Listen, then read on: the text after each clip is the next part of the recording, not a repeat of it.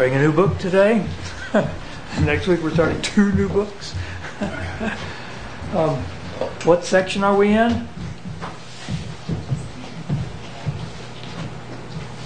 Letters. Yeah, we're in the, in the letters. We've done. Last week we did um, First Corinthians. This week we're going to do Second Corinthians, and next week Galatians and Ephesians. um, last week we were doing First Corinthians. Where was Paul when he wrote First Corinthians? Ephesus. He was in Ephesus. Ephesus is here. Corinth is over there. Where was he when he wrote Second Corinthians?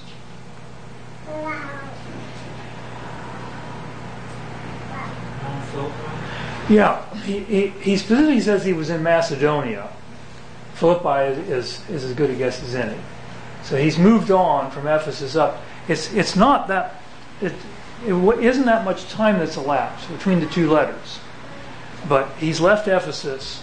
You remember when they had the big riot with Demetrius and the silversmiths? He had to leave right after that. Um, he went up through Troas on and up to Philippi, and, and somewhere in this area he wrote Second Corinthians. This is a five-point outline that we're going to be going through as th- this morning, the whole thing, in fact. Um, so we'll start with the introduction, chapter one. Um,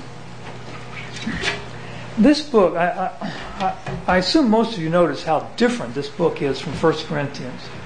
And you think, you know, we finished First Corinthians, Second Corinthians, boy, it's going to be a piece of cake, so it'll be just like it. Very, very different. First Corinthians is a very well structured book.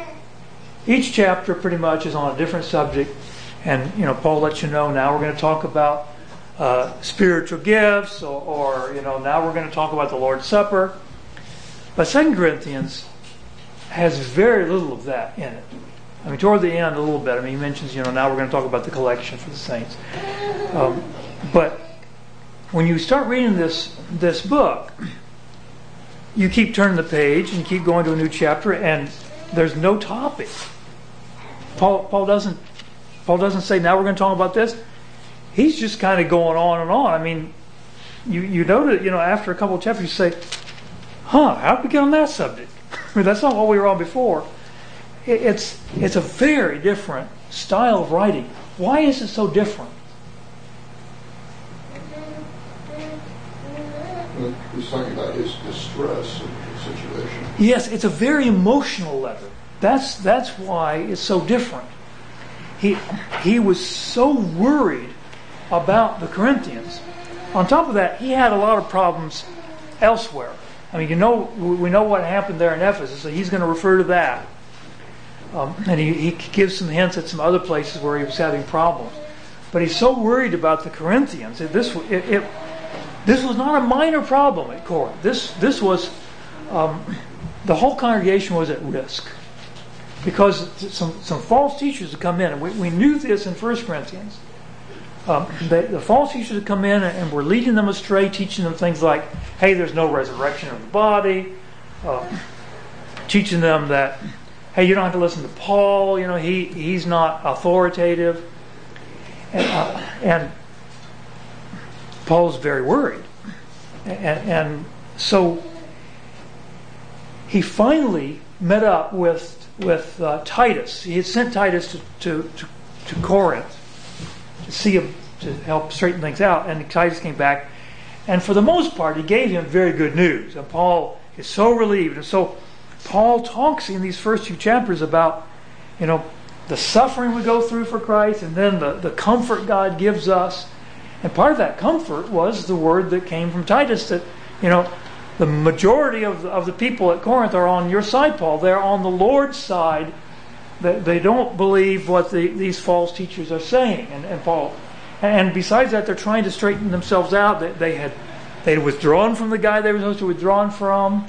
In fact, what happened about that situation? The man repented. That the guy repented. We learned that in this letter. So, you know, Paul certainly is happy about all of that. Um, but it's just very emotional. Um, all right, so he starts out Paul, an apostle of Christ Jesus, by the will of God, and Timothy, our brother, to the church of God which is at Corinth with all the saints who are throughout Achaia. Uh, where is Achaia?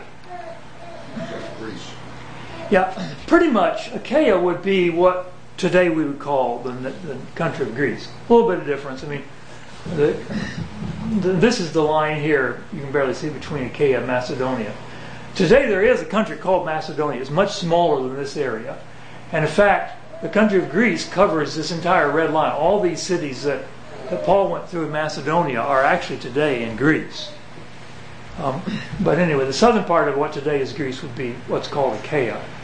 Um, Athens and Corinth are the two that we know most about. Of course, Paul was at Athens, preached on Mars Hill, and started the church at Corinth. Later on, in, in 1 Timothy, he, he, mentions Nicopolis, or maybe it's Titus, I forget which book. Um, but um, I'm sure there were other churches in, in Achaia. Paul typically would would spend his time in one of the major cities, but the work, the gospel would go out from there, and churches would be started all over the place. So he's writing to this whole group. And he says in verse 3 Blessed be the God and Father of our Lord Jesus Christ, the Father of mercies and God of all comfort. See, that's kind of the theme of the book. Who comforts us in all our affliction so that we will be able to comfort those who are in any affliction with the comfort with which we ourselves are comforted by God. Now, that provides an interesting understanding of, of one of the purposes of suffering in our lives. We have suffering so that God can comfort us, and the purpose for that is so we can then comfort others. It's it's a gift from God so that He's He's equipping us to be able to help others, but who are now going through experiences we've gone through in the past, and and we saw the comfort that God gave us, and so now we can help them, and that's what Paul's talking about here. Um, in verse eight, he, he gives a little bit of a history. He says, "For we do not want you to be unaware, brethren, of our affliction which came to us in Asia." What city was that in Asia? Ephesus, yeah. That we were burdened excessively beyond our strength, so that we despaired even of life. Indeed, we had the sentence of death within ourselves, so that we would not trust in ourselves, but in God who raises the dead. Luke doesn't give us the whole story there. I mean, Luke does tell about that big riot and how they were shouting for hours, you know, great is Diana of the Ephesians. But, um, and Paul wanted to go in and talk to the the crowd, and, and, the brethren wouldn't let him. But there's more going on here. And he says, you know, we, we despaired even of life. I mean, Paul, now understand when Paul says we, he means I. I mean, that, that's typical in, in all of his letters. Um, indeed, you know, we have the sentence of death. And, and then he says, talking about God in verse 10, who delivered us from so great a peril of death and will deliver us, he on whom we have set our hope, and he will yet deliver us. So, Paul, he, he just gives, he, he just says, as far as humans were concerned, we were dead, but God delivered us. So, I mean, he's been through a lot, and that, that explains the emotional nature of, of this book. And he talks in verse 11 about how they were would be helping with their prayers as well. Um, that finishes his um, introduction. So then we go into a, a long section, lasting, lasting almost seven chapters, about his explanation of his conduct and his, and his apostolic ministry. And this is the one that just, it's at times it seems like he's just kind of rambling on. I mean, every chapter is useful. It's just, um, but to try to outline it is a, a rather difficult thing. So in in um, in verse thirteen, he says, For we write nothing else to you than what you read and understand. And I hope you will understand until the end. Throughout this book, we keep getting these little hints of the problems that were going on at Corinth. When you read this and you think, well, what do you mean, Paul? You write nothing else than what they read and understand. What else could you write? Well, what else he could write is probably what the uh, opponents in Corinth were saying he was writing that they they were trying to slander Paul every chance they had. And so it would be just like them to be saying, "Oh yeah, to the church he says this, but you know he wrote this private letter to, to somebody I you know that I know about, and he said something very different." I mean, just, just causing trouble for Paul. And the, the, the people, the people that were still his opponents at Corinth, were real jerks. as we're going to see as we go along. They were just they were real jerks, and so Paul is trying in, what starts out to be rather tactful way. He's trying to, to defend himself. By the end, um, he's kind of left tack behind.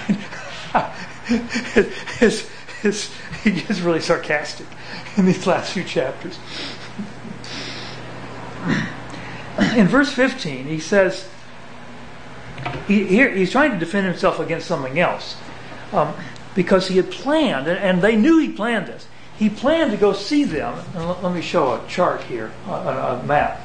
He planned to go from Ephesus to Corinth, and from Corinth up to Macedonia, then from Macedonia back down to Corinth, and then over to Jerusalem. And they knew that plan, and then and then Paul ends up not doing it. Instead, um, Paul took the overland route like this. And so, of course, his opponent is saying, yeah, you can't believe anything Paul says. You know, verses he says this and he says that. I mean, it, it, must have been very difficult for Paul to control his temper with these people. Um, so he, he tells about that in verses 15 and 16. And then in verse 7 he says, Therefore I was not vacillating when I intended to do this, was I? Or what I purpose, do I purpose according to the flesh, so that with me there will be yes, yes, and no, no at the same time? Well, that's exactly what the opponents were saying about him. And he says, no, he's not like that. In verse 23, but I call God as witness to my soul that to spare you I did not come again to Corinth. The reason Paul changed his plans and went overland was because he knew that if he came at that point in time, it was just going to be a very painful visit. And in, in chapter 2, verse 2, he says, For if I cause you sorrow, who then makes me glad but the one whom I made sorrowful? Paul's saying, I, I, just couldn't, I couldn't handle it. I didn't want to come and have another um, very painful meeting with my, with you, brethren, that I love.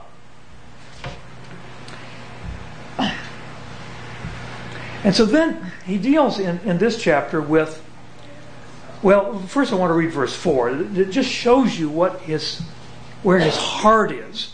He says, For out of much affliction and anguish of heart I wrote to you with many tears, not so that you be made sorrowful, but that you might know the love which I have especially for you. That doesn't come across real strongly in 1 Corinthians, but I think that's the letter he's talking about here. That when he wrote 1 Corinthians, he was just agonizing over it. Um, much affliction, anguish of heart. And then he turns to, in verse 5 here, he turns to a subject, and this is the one that we talked about earlier, the guy they had withdrawn from.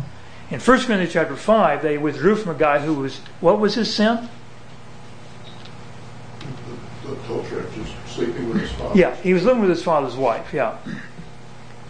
So in verses 5, 6, 7, 8, we, we learn that the man has repented.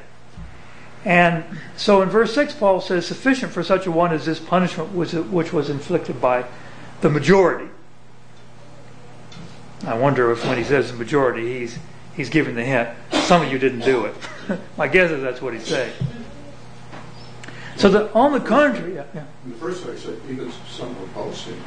Right, yeah, it was a terrible attitude that they had when he wrote to them in 1 Corinthians. Yeah, so now he wants them to forgive and comfort him. Obviously, the man's repented, or Paul wouldn't be telling him to do that. So in verse 8, wherefore I urge you to reaffirm your love for him. Then in verse 12, he comes back to the story of, of when he left Ephesus. When I came to Troas, how, how did things look in Troas spiritually? Open door. It was great. I mean, this is Paul loves open doors. I mean, he's there at Troas, you know, the door open for the gospel. What's Paul's attitude? Go for it. He can't. He cannot stand not knowing about his beloved brethren, the Corinthians. So he didn't stay there. I mean, he didn't use the open door. What did he do?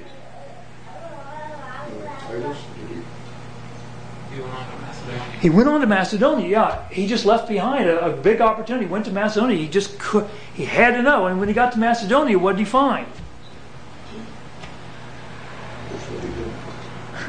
He didn't find Titus. Oh. Um, well, no, I, I take it back. He doesn't tell us here. And later on in the book, he tells us this. uh, that, that he, when he came to Macedonia, he still didn't find Titus. Here he kind of jumps ahead in verse 14. But thanks be to God, who always leads us in triumph in Christ. So, he's jumping ahead to when Titus came and gave him the good news, and, and he's so happy. Um, later on, we'll learn that he had to go through some more even in, in, in Macedonia. So now, chapter 3, he somehow segues into a very different subject the new covenant compared to the old. And the way he does it is in verse 2.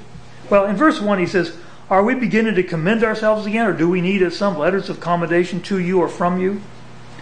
Um, I assume that these guy, these false teachers, and I think there was at least a Judaizing false teacher in the group, um, just because of the arguments Paul was making, they probably had letters of commendation from the church at Jerusalem, and they might have been suggesting that Paul needed them too.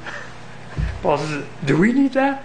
He says in verse two, "You are our letter, written in our hearts, known and read by all men." I mean, you think about it. He started the church at Corinth the, those people wouldn't be Christians if it wasn't for Paul. I mean, what better letter would, would you want than that? He says, being manifested that you are a letter of Christ, cared for by us, written not with ink, but with the Spirit of the living God, not on tablets of stone, but on tablets of human hearts. You remember back when we did the book of Romans, I, I talked about how there are two there are two problems that God needs to deal with in order to bring us to where we need to be.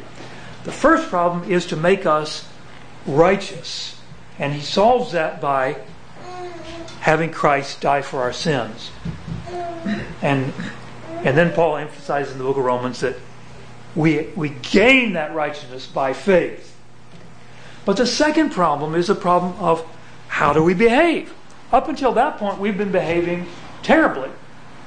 Now, just because God says, Oh, you believe in my son Jesus, I declare you righteous.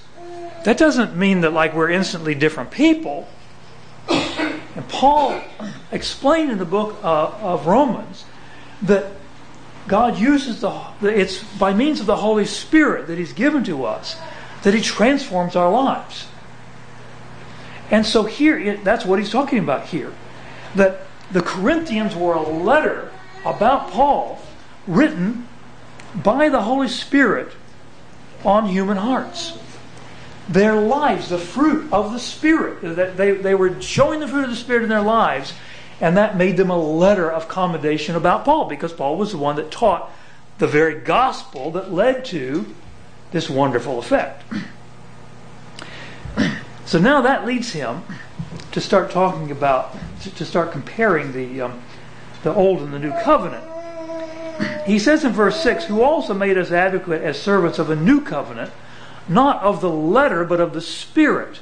For the letter kills, but the Spirit gives life. Now, when he talks about not of the letter, what, what, what's he talking about there? The what? Mosaic law. The Mosaic law. That's right. Um, the Mosaic law was a covenant of the letter.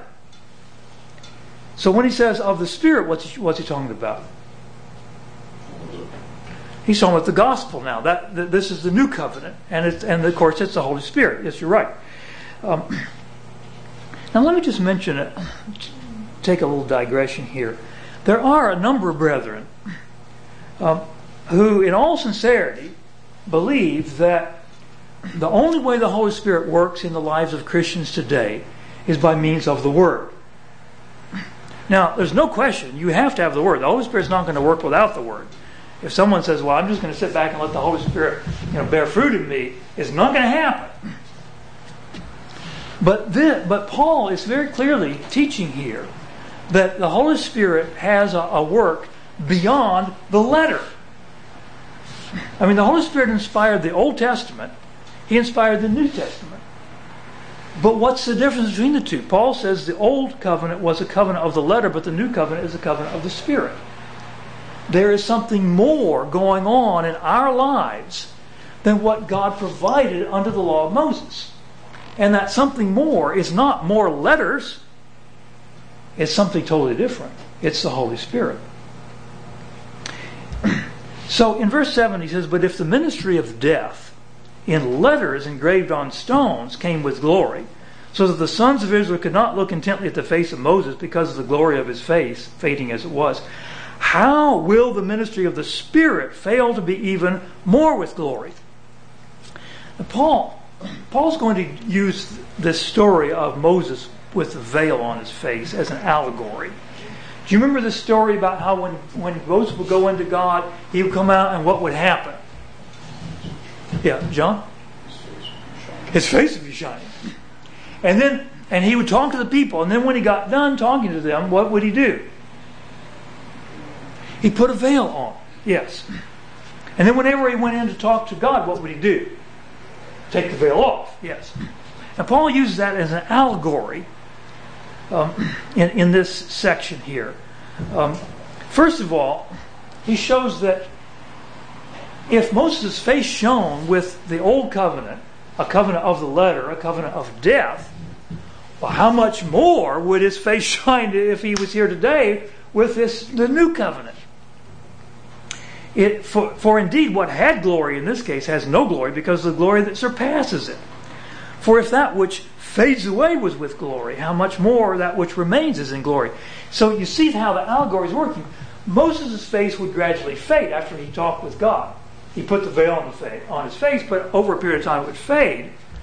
And he, would kind of have to get it recharged when he'd go back in to see God again. And so Moses, so Paul's emphasizing this fading thing.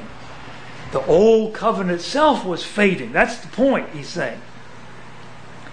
And so the new covenant doesn't fade. So in verse 15 he says, But to this day, whenever Moses is read, a veil lies over their heart. See how he's using that to talk about the Jews now.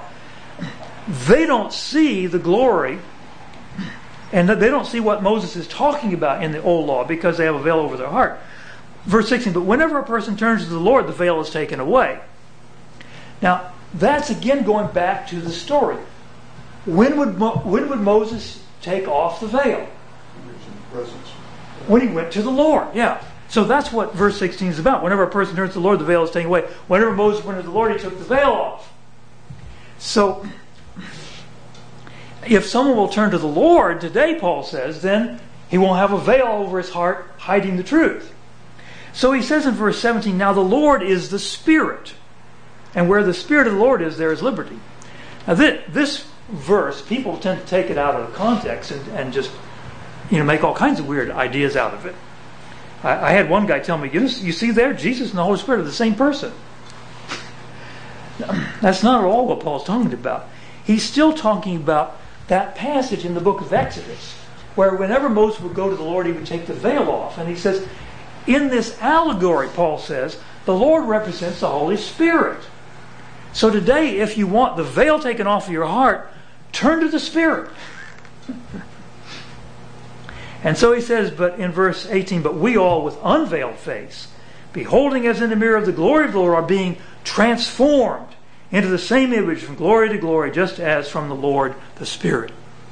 See, this is what this is what Paul talked about in the book of Romans and it's in a number of other places as well. The Holy Spirit is transforming us.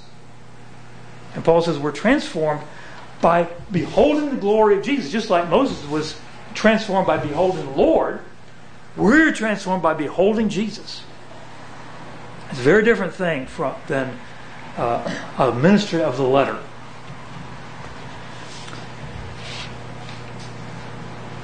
Now, chapter 4 talks about suffering. Um, first of all, in verse 2, but we have renounced the things hidden because of shame, not walking in craftiness or adulterating the word of God, but by the manifestation of truth, commending ourselves to every man's conscience in the sight of God. Um, and he's still referring back to the previous chapter. But even if our gospel is veiled, it is veiled to those who are perishing. There are indeed there are people who simply do not understand the gospel. There's a veil over their heart, but it's because they're perishing. It's not, it's not veiled to us. But in verse 6, but God who said, Light shall shine out of darkness, is the one who has shone in our hearts to give the light of the knowledge of the glory of God in the face of Christ. But then he, he makes this segue here, but we have this treasure in earthen vessels. Some translations say in clay pots or clay jars. So that the surpassing greatness of the power will be of God and not from ourselves. We are afflicted in every way, but not crushed, perplexed, but not despairing. Paul talks about in, in his human body, this clay jar, to all outward appearances, it's just nothing. He's crushed. I mean, just all, all kinds of bad things happening to him, and, and he's constantly being delivered over to death, um, persecuted, and all this. But why would God do it that way? Verse 7 so that the surpassing greatness of the power will be of God and not from ourselves. The whole point of the suffering is so that it will be evident that the power is not in the human being, but the power is coming from God. And so God gets the glory, not man. Um, and then he, he says in verse 17, for momentary light affliction is producing for us an eternal weight of glory far beyond all comparison. So if you weigh it on a scale, the affliction is a whole lot lighter than what the glory is that's going to come to replace it. Now he talks about our earthly tent in, in chapter 5. Um, we know that if our earthly tent, which is our house, is torn down, we have a building from God, a house not made with hands, eternal in the heavens. For indeed in this house we groan, longing to be clothed with our dwelling from heaven. In verse 5, now he who prepared us for this very purpose is God, who gave to us the Spirit as a pledge in other places, it talks about a down. It uses the term down payment, and I think it's very similar in this case. Um, we have the down payment. We don't have the final payment. Where there's a lot of lot of glory yet to come. Um, so in verse nine, therefore, we also have as our ambition, whether at home or absent, to be pleasing to Him. For we must all appear before the judgment seat of Christ, so that each one may be recompensed for his deeds in the body according to what he has done, whether good or bad. And I want to jump down to the last verse. He made him who knew no sin to be sin on our behalf, so that we might become the righteousness of God in him. It's a great summary of the gospel that God made Jesus to be sin so that we could be righteousness. Chapter 6 talks about Paul's service in the gospel. Um, working together with him, we urge you not to receive the grace of God in vain. Um, then I want to jump down to verse 14. Do not be bound together with unbelievers. For what partnership have righteousness and lawlessness, or what fellowship has light with darkness? Now, in the context, I think his concern is that in the church there in Corinth, there were unbelievers that they were joining in in partnership with. Now, a lot of brethren use this to to say that it's not right for a Christian to marry a non Christian. I think they're exactly right. Um, this principle has much wider application than just in the congregation. Um, in, a relationship that's the very closest you can get on this earth, for a Christian to voluntarily choose to marry a non Christian would, would, would just be to show that they do not understand what their partnership with God is all about. Um, and he talks about in verse 16, or what agreement has the temple of God with idols? For we are the temple of the living God, just as God said, I will dwell in them and walk among them, and I will be their God, and they shall be my people. Um, Paul, a couple times in 1 Corinthians, Paul talked about how we are the temple of God, and now he brings it back again. And given that, the temple of God was holy, you don't just let Gentiles come into the temple. And for, for a Christian, we have to be concerned with who we, we are yoked with. Don't be unequally yoked with someone that is going a totally different direction. Now, in chapter 7, he comes back to the history here. Um, and he talks about in verse 5 but even when we came into Macedonia, our flesh had no rest, but we were afflicted on every side, conflicts without, fears within. So he didn't find Titus when he first came there. But God, who comforts the depressed, comforted us by the coming of Titus. He, he finally waited until Titus got there. And only by his coming, but also by the comfort with which he was comforted in you, as he reported to us your longing, your mourning, your zeal for me, so that I rejoiced even more. For though I caused you sorrow by my letter, I do not regret it, though I did regret it. I mean, he just, he agonized over what to say in the letter and he felt bad about it, but he's happy now because of what? Well, they repented, that's right. Um, down in verse 10 For the sorrow that is according to the will of God produces a repentance without regret, leading to salvation. But the sorrow of the world produces what? Death, yeah. All right. Now, we change topics. Now we're looking. Um, Paul introduces this brand new topic, and on our outline, this is the collection of the Christians at Jerusalem, two chapters of it. Um, and so he first tells about how the Macedonians are coming along on this. Um, he says that we wish to make known to you the grace of God which has been given in the church of Macedonia, that in a great ordeal of affliction, their abundance of joy and their deep poverty overflowed in the wealth of their liberality. For I testify that according to their ability and beyond their ability, they gave of their own accord. So he, he's giving the, the people in Corinth the example of the Macedonians. They were just, uh, Paul was just so impressed. They were just very generous people. Um, and verse 5, and this not as we had expected, but they first gave themselves to the Lord and to us by the will of God. And that's truly where faithful giving comes from. Generous giving comes when we have given our whole selves to the Lord. And verse 7 So just as you abound in everything, in faith and utterance and knowledge and all earnestness, and in the love we inspired in you, see that you abound in this gracious work also. So he's trying to, he's using the Macedonian example to inspire them uh, to, uh, to do better in terms of generosity. Verse 9 For you know the grace of our Lord Jesus Christ, that though he was rich, yet for your sake he became poor, so that you through his poverty might become rich. So if Jesus did that much for us, what, what can we do when he asks us to give some money? That's, what Paul is saying here.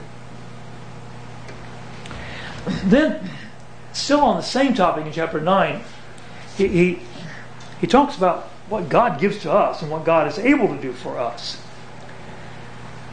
But first of all, in verse 2, he says, For I know your readiness, of which I boast about you to the Macedonians, namely that Achaia has been prepared since last year, and your zeal has stirred up most of them. I read this and I just have to laugh. Because in the previous chapter, he was using the Macedonian zeal to stir up the Corinthians.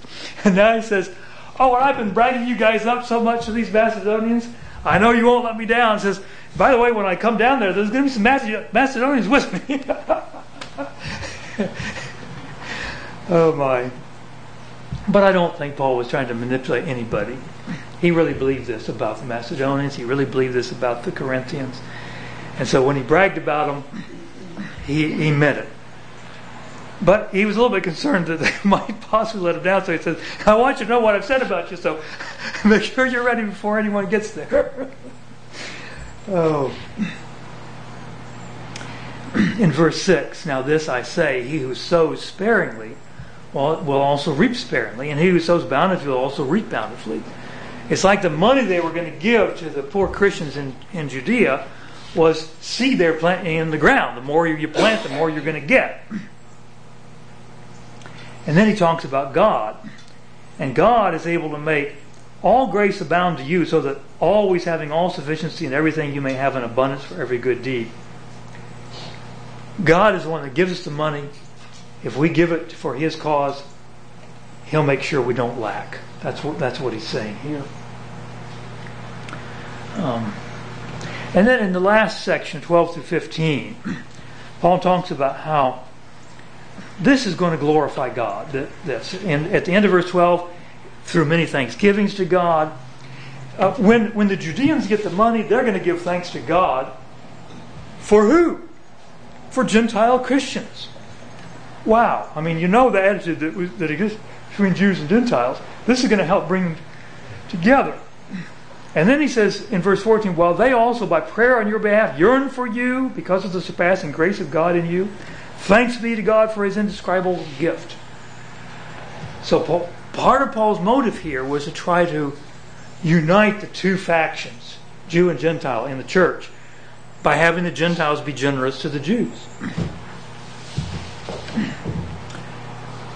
Now he changes subjects. Um, he starts talking about the ones who were opposed to him. This is a, a three chapter, almost three chapters, actually three and a half uh, section. And here's where he starts getting sarcastic. Look at this in verse 1. Now I, Paul, myself urge you by the meekness and gentleness of Christ. I who am meek when face to face with you, but bold toward you when absent. That's what the opponents are saying. Um, and, in verse 3, for though we walk in the flesh, we do not war according to the flesh. Those opponents were willing to do that. So Paul was having to fight with unequal weapons. they, they were willing to hit below the belt. For the weapons of our warfare are not of the flesh, but divinely powerful for the destruction of fortresses. And in verse 7, you are looking at things as though as they are outwardly. If anyone is confident in himself that he is Christ's, let him consider this again with in himself that just as he is Christ, so also are we. So now, Paul is going to start bragging, really. And, and he's very embarrassed about having to do this. I mean, you, I'm sure you notice as you're reading through this that he kept talking about how, you know, I'm, I'm mad to be talking like this. Uh, this is not the way I should be talking. But he realizes that he, he's got to somehow show them that he's not what the opponents say he is.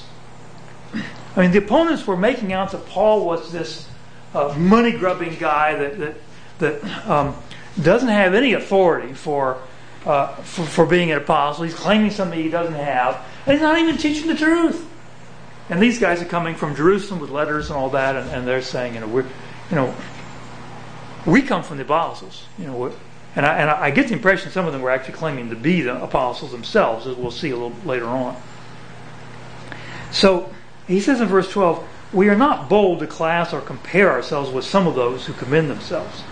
But when they, and he's talking about the false teachers, when they measure themselves by themselves and compare themselves with themselves, they are without understanding. That's, of course, a danger we all have, just to, you know, find some human example that we're better than and compare ourselves with them. Hey, I'm a pretty good guy. I'm, you know, I'm not like that jerk. but, and of course, this, the, the, the standard of measure to measure ourselves by is the Lord, not, not humans. But he goes on in chapter 11. He says, I wish that you would bear with me in a little foolishness.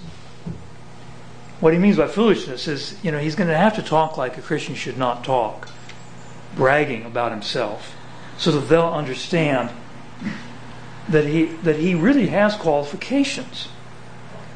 And here, look in verse 4, how sarcastic he gets. For if one comes and preaches another Jesus whom we have not preached, or you receive a different spirit which you have not received, or a different gospel which you have not accepted, you bear this beautifully. it's just dripping with sarcasm. Oh my. So he says in verse 5 For I consider myself not in the least inferior to the most eminent apostles. Now, a lot of other translations translate it the, the, the super apostles, which I think is really a better translation. I think what he's saying is you got some guys that, down there in Corinth that, that think they're super apostles. I don't think I'm, a, I'm a, in the least of, uh, um, inferior to those super apostles. so now he's going to use human measurements to compare himself with them. He says in verse 6 But even if I am unskilled in speech, yet I am not so in knowledge. In fact, in every way we have made this evident to you in all things. That's what they were accusing Paul of. Hey, he's, he's a terrible speaker. You know, why would you listen to him? Paul says, Well, I have something to say. I have the knowledge. And verse 7 Or did I commit a sin in humbling myself so that you might be exalted because I preached the gospel of God to you without charge? This is incredible. These super apostles were accusing Paul of not being a real apostle because he wouldn't take money from the Corinthians. Of course, what was their goal? They wanted to take money from the Corinthians.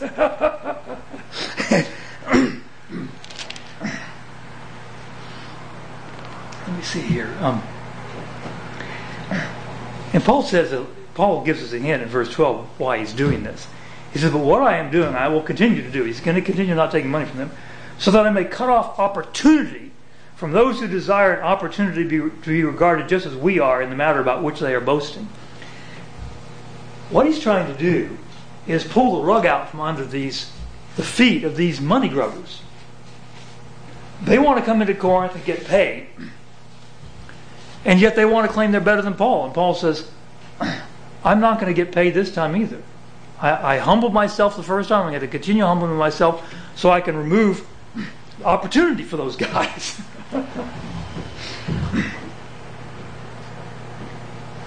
he says in verse 13, For such men are false apostles, deceitful workers, disguising themselves as apostles of Christ. Terrible. In verse 17, For what I am saying, I'm not saying as the Lord would, but as in foolishness, in this confidence of boasting. He's not going to talk like a Christian ought to talk. This is not the kind of bragging we should do. But he wants them to understand if it comes to bragging, I can brag, Paul says. But that's not what he puts his confidence in. He says, Since many boast according to the flesh, I will boast also. For you, being so wise, tolerate the foolish gladly. More of this sarcasm. For you tolerate it if anyone enslaves you, anyone devours you, anyone takes advantage of you, anyone exalts himself, anyone hits you in the face. Paul's emotions really come out here. You just and you understand why I feel so bad because those guys are taking the people away from Christ. They're dragging them to, to hell with them. So he, he starts off. He says in verse 22, Are they Hebrews? So am I. Are they Israelites? So am I. And he continues like that.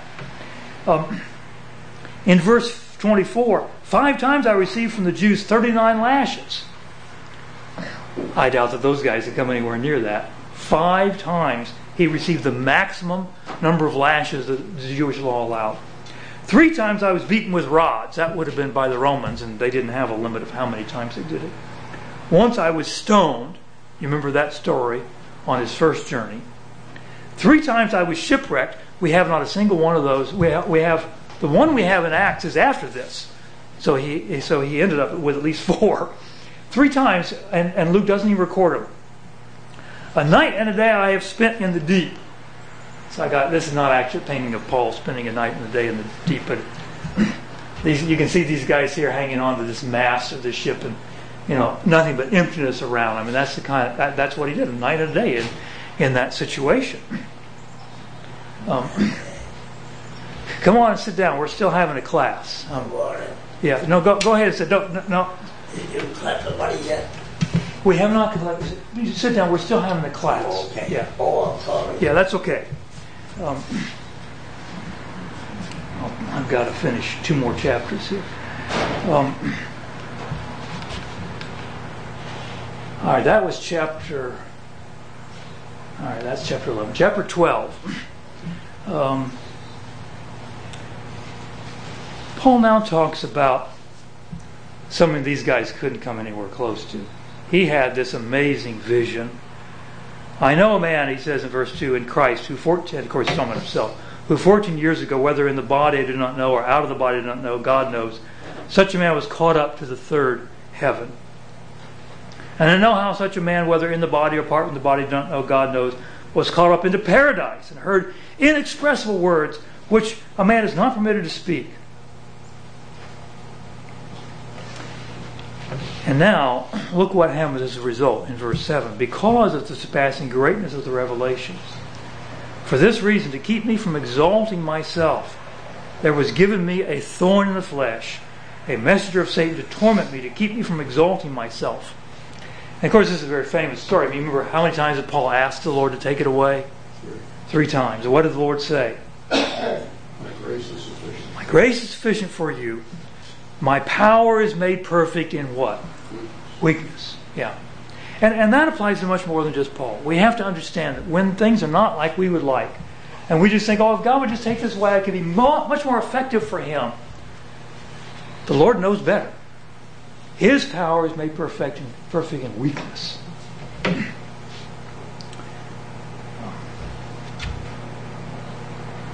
Verse 19 All this time you have been thinking that we are defending ourselves to you Actually, it is in the sight of God that we have been speaking in Christ and all for your upbuilding, beloved. Yeah, he Paul's not trying to build himself up. He just wants to, to equip them with what they need to fight against those false teachers. So the final chapter are just some final admonitions. Um, in verse 5, test yourselves to see if you are in the faith. Examine yourselves, or do you not recognize this about yourselves that Jesus Christ is in you, unless indeed you fail the test? Verse 7 Now we pray to God that you do no wrong, not that we ourselves may appear approved, but that you may do what is right, even though we may appear unapproved. It's them that he cares about. And then the last section is just a little conclusion. Verse 11 Finally, brethren, rejoice, be made complete, be comforted, be like minded, live in peace, and the God of love and peace will be with you. And he closes out in verse 14 The grace of the Lord Jesus Christ and the love of God and the fellowship of the Holy Spirit be with you all. Any last thoughts or questions? All right. Appreciate everyone's help.